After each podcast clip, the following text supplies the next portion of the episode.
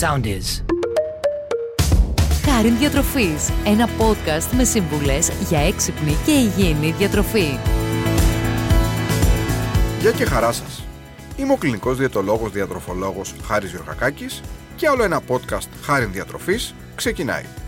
Χρήσιμες και πρακτικές συμβουλές σωστής διατροφής καθώς επίσης και πληροφορίες για τα τρόφιμα που καθημερινά βάζουμε στο τραπέζι μας. Και ένα από τα πιο αγαπημένα από αυτά είναι το τυρί. Θα δούμε λοιπόν τι σημαίνει το τυρί για την υγεία μας, τι θρεπτικά συστατικά μας δίνει, ποια είδη υπάρχουν και ποια τα χαρακτηριστικά τους.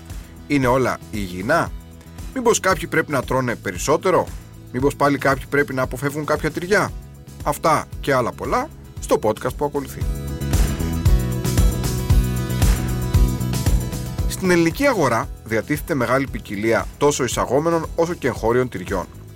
Θα πρέπει να πούμε ότι για να φτιαχτεί καταρχήν ένα τυρί, το γάλα βράζεται και έπειτα προστίθεται μαγιά, η λεγόμενη πιτιά. Το γάλα μπορεί να είναι είτε αγελαδινό είτε από πρόβατο, αλλά και από άλλα ζώα. Ανεξάρτητα όμως από τον τύπο του τυριού, η παρασκευή του απαιτεί το διαχωρισμό του στερεού από τον υγρό ορό γάλακτος. Η διαδικασία αυτή απαιτεί συχνά τη ζύμωση του γάλακτος με βακτήρια και την προσθήκη κάποιων ενζήμων που προκαλούν την πήξη αυτού. Από εκεί και πέρα, οι τεχνικές διαφέρουν.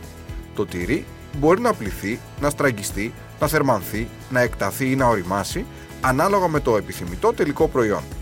Γενικότερα όμως τα τυριά μπορεί να κατηγοριοποιηθούν με βάση το χρώμα, την υφή και το αν είναι χύμα ή συσκευασμένα. Έτσι έχουμε. Πρώτον, λευκά και κίτρινα τυριά. Δεύτερον, μαλακά και σκληρά τυριά. Τρίτον, χύμα και συσκευασμένα τυριά. Τέταρτον, κάποιες ειδικές κατηγορίες τυριών όπως είναι τα light, μια νέα τάση που διαμορφώνει τα τελευταία χρόνια, όπως είναι τα βιολογικά, τα οποία έχουν έντονα ανωδικές πωλήσεις, την ανάπτυξή τους εμποδίζει λίγο η υψηλότερη τιμή τους και η δυσπιστία των καταναλωτών κατά πόσο πρόκειται για πραγματικά βιολογικά προϊόντα. Γενικά λοιπόν υπάρχουν πάρα πολλές διαθέσιμες ποικιλίες τυριών με διαφορετική υφή, γεύση και άρωμα. Ωστόσο, όλα τα είδη διατηρούν κάποια βασικά χαρακτηριστικά που τα καθιστούν πολύτιμα για τη διατροφή μας.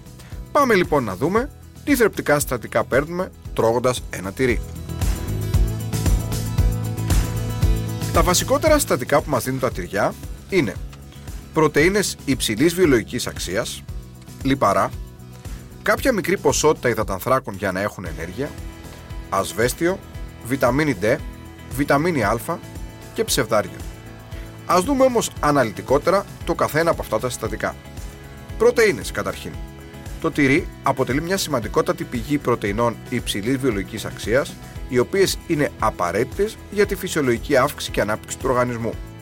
Ακόμη, μας βοηθούν να διατηρήσουμε το μυϊκό μας σύστημα και ένα κομμάτι σκληρού τυριού περίπου γύρω στα 50 γραμμάρια καλύπτει μέχρι και το 20% των αναγκών σε πρωτεΐνη ενός ενήλικα ημερησίως. Λίπος. Όσο πιο κίτρινο και πιο σκληρό είναι ένα τυρί, τόσο περισσότερα λιπαρά περιέχει. Έτσι, σκληρά τυριά τύπου γραβιέρα, κεφαλογραβιέρα, παρμεζάνα θα μας δώσουν πάνω από 30% λιπαρά, μέχρι και 50% σε κάτι τυριά βόμβες λιπαρών. Πιο μαλακά τυριά, όπως ένταμ, γκούντα, κυμαίνονται από 25 έως 30%, ενώ στα λευκά τυριά όπως η φέτα και η μοτσαρέλα, τα λιπαρά δεν ξεπερνούν τα 25% και από 18% και κάτω μιλάμε πλέον για light τυριά. Τυριά, όπως για παράδειγμα το ανθότυρο και το κατοίκιδο μοκού, θα μας δώσουν περίπου 12% λιπαρά, ενώ φτάνουμε μέχρι τυριά τύπου cottage που έχουν τη μικρότερη περιεκτικότητα σε λίπος που δεν ξεπερνάει το 4%. Εδώ θα πρέπει να σημειωθεί ότι στην πλειονότητά τους τα λιπαρά που περιέχει ένα τυρί είναι τα λεγόμενα κορεσμένα λιπαρά τα οποία έχουμε πει ότι δεν κάνουν καλό για την καρδιά μας και άρα θα πρέπει να προσέχουμε την ποσότητα του λίπους που καταναλώνουμε όταν μιλάμε για κορεσμένο λίπος. Όσον αφορά τώρα τα μέταλλα και τις βιταμίνες που θα πάρουμε τρώγοντας ένα τυρί, το πιο γνωστό απ' όλα είναι το ασβέστιο. Αν και η περιεκτικότητα των τυριών σε ασβέστιο ποικίλει ανάλογα με το είδος, με τα κίτρινα να έχουν περισσότερο ασβέστιο σε σχέση με τα λευκά, ένα κομμάτι τυριού περίπου γύρω στα 50 γραμμάρια θα μας δώσει κατά μέσο όρο από το 30 μέχρι και το 60% της ποσότητας ασβεστίου που χρειαζόμαστε ημερησίως. Μάλιστα, η υψηλή περιεκτικότητα των τυριών σε ασβέστιο συνδυάζεται με το γεγονός ότι αυτό απορροφάται σε πολύ μεγάλο βαθμό από το εντηρικό μας σύστημα. Η διατροφική αξία του τυριού όμως δεν περιορίζεται μόνο στο ασβέστιο, καθώς θα μας δώσει και σημαντικές ποσότητες βιταμινών συμπλέγματος Β, που είναι απαραίτητες για την ομαλή λειτουργία του νευρικού συστήματος και τη διατήρηση ισχυρής μνήμης. Ακόμη, θα μας δώσει βιταμίνη Α και βιταμίνη D που βοηθάει την απορρόφηση ασβεστίου και γενικότερα έχει πολύ σημαντικές δράσεις για την υγεία μας, καθώς επίσης και συστατικά όπως ο ψευδάργυρος που συμβάλλει στην καλή υγεία του νοσοποιητικού μας συστήματος. Εδώ θα πρέπει να πούμε ότι τα σκληρότερα τυριά συνήθως έχουν υψηλότερες ποσότητες βιταμινών σε σχέση με τα μαλακά τυριά, τα οποία έχουν περισσότερο νερό και λιγότερο ανόργανα συστατικά. Άρα λοιπόν, πολλές βιταμίνες, πολλά μέταλλα, περισσότερα στα κίτρινα και λιγότερα στα λευκά τυριά.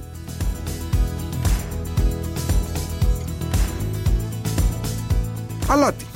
Ένα από τα πιο αρνητικά συστατικά που θα βρούμε σε ένα τυρί είναι το αλάτι, το οποίο δυστυχώς επιτελεί κάποιες βασικές λειτουργίες στο τυρί, συνεσφέροντα τη γεύση, την υφή και πιο σημαντικά στην ασφάλειά του.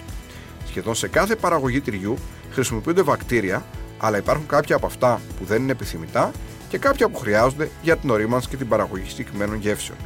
Το αλάτι ελέγχει την αύξηση του φορτίου αυτών των βακτηρίων και άρα λοιπόν χρησιμοποιείται και σαν συντηρητικό. Ωστόσο, αν θέλετε να περιορίσετε το αλάτι που έχει ένα τυρί, ιδιαίτερο σε ένα λευκό τυρί όπως για παράδειγμα η φέτα, μπορείτε λίγο να το ξεπλύνετε, μειώνοντας έτσι σημαντικά το ποσό του αλατιού που περιέχει.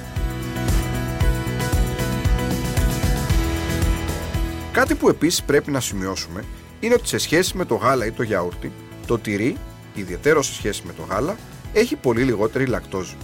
Το γεγονός αυτό οφείλεται στο ότι το τυρί αποτελεί ένα προϊόν ζύμωσης, άρα λοιπόν δεν περιέχει τόσο πολύ λακτόζη, η οποία είναι συστατικό που σε αρκετούς ανθρώπους μπορεί να προκαλέσει δυσπεψίες, ιδίως σε άτομα που έχουν μια μικρή ή μεγαλύτερη δυσανεξία στη λακτόζη, η οποία όσο μεγαλώνουμε γίνεται ακόμα μεγαλύτερη.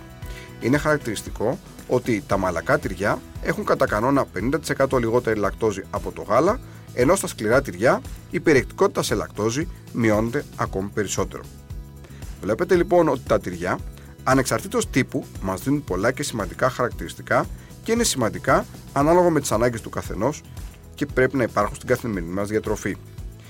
Είναι όμως για όλους. Μπορούμε δηλαδή να τρώμε και λευκά και κίτρινα τυριά και ποια είναι πιο υγιεινά; Εδώ η απάντηση είναι ότι η διαφοροποίηση όσον αφορά τη θρεπτική τους αξία, ανάλογα με το χρώμα τους, έχει ως εξής.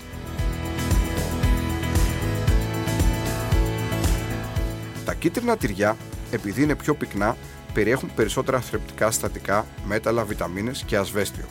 Άρα λοιπόν σε κάποιους ο οποίος έχει ανάγκη να πάρει περισσότερο ασβέστιο, όπως είναι τα παιδιά ή όπως είναι τα άτομα τρίτης ηλικίας ή κάποια άτομα που έχουν πρόβλημα με τα οστά τους, εκεί θα λέγαμε να καταναλώνουν περισσότερο κίτρινο τυρί.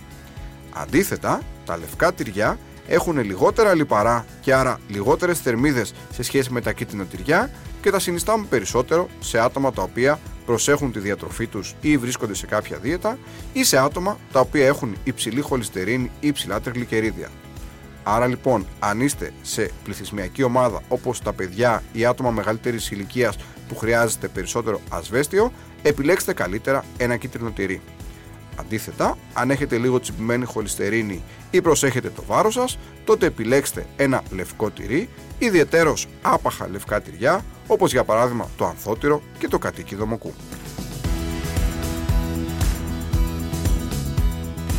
Αυτά λοιπόν για το τυρί.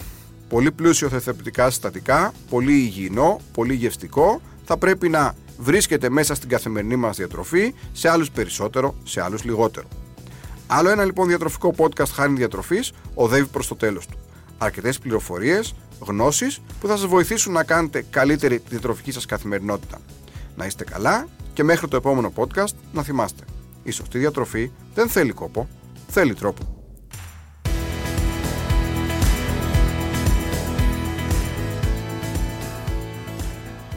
Ακολουθήστε μας στο Soundees, στο Spotify, στο Apple Podcasts και στο Google Podcasts.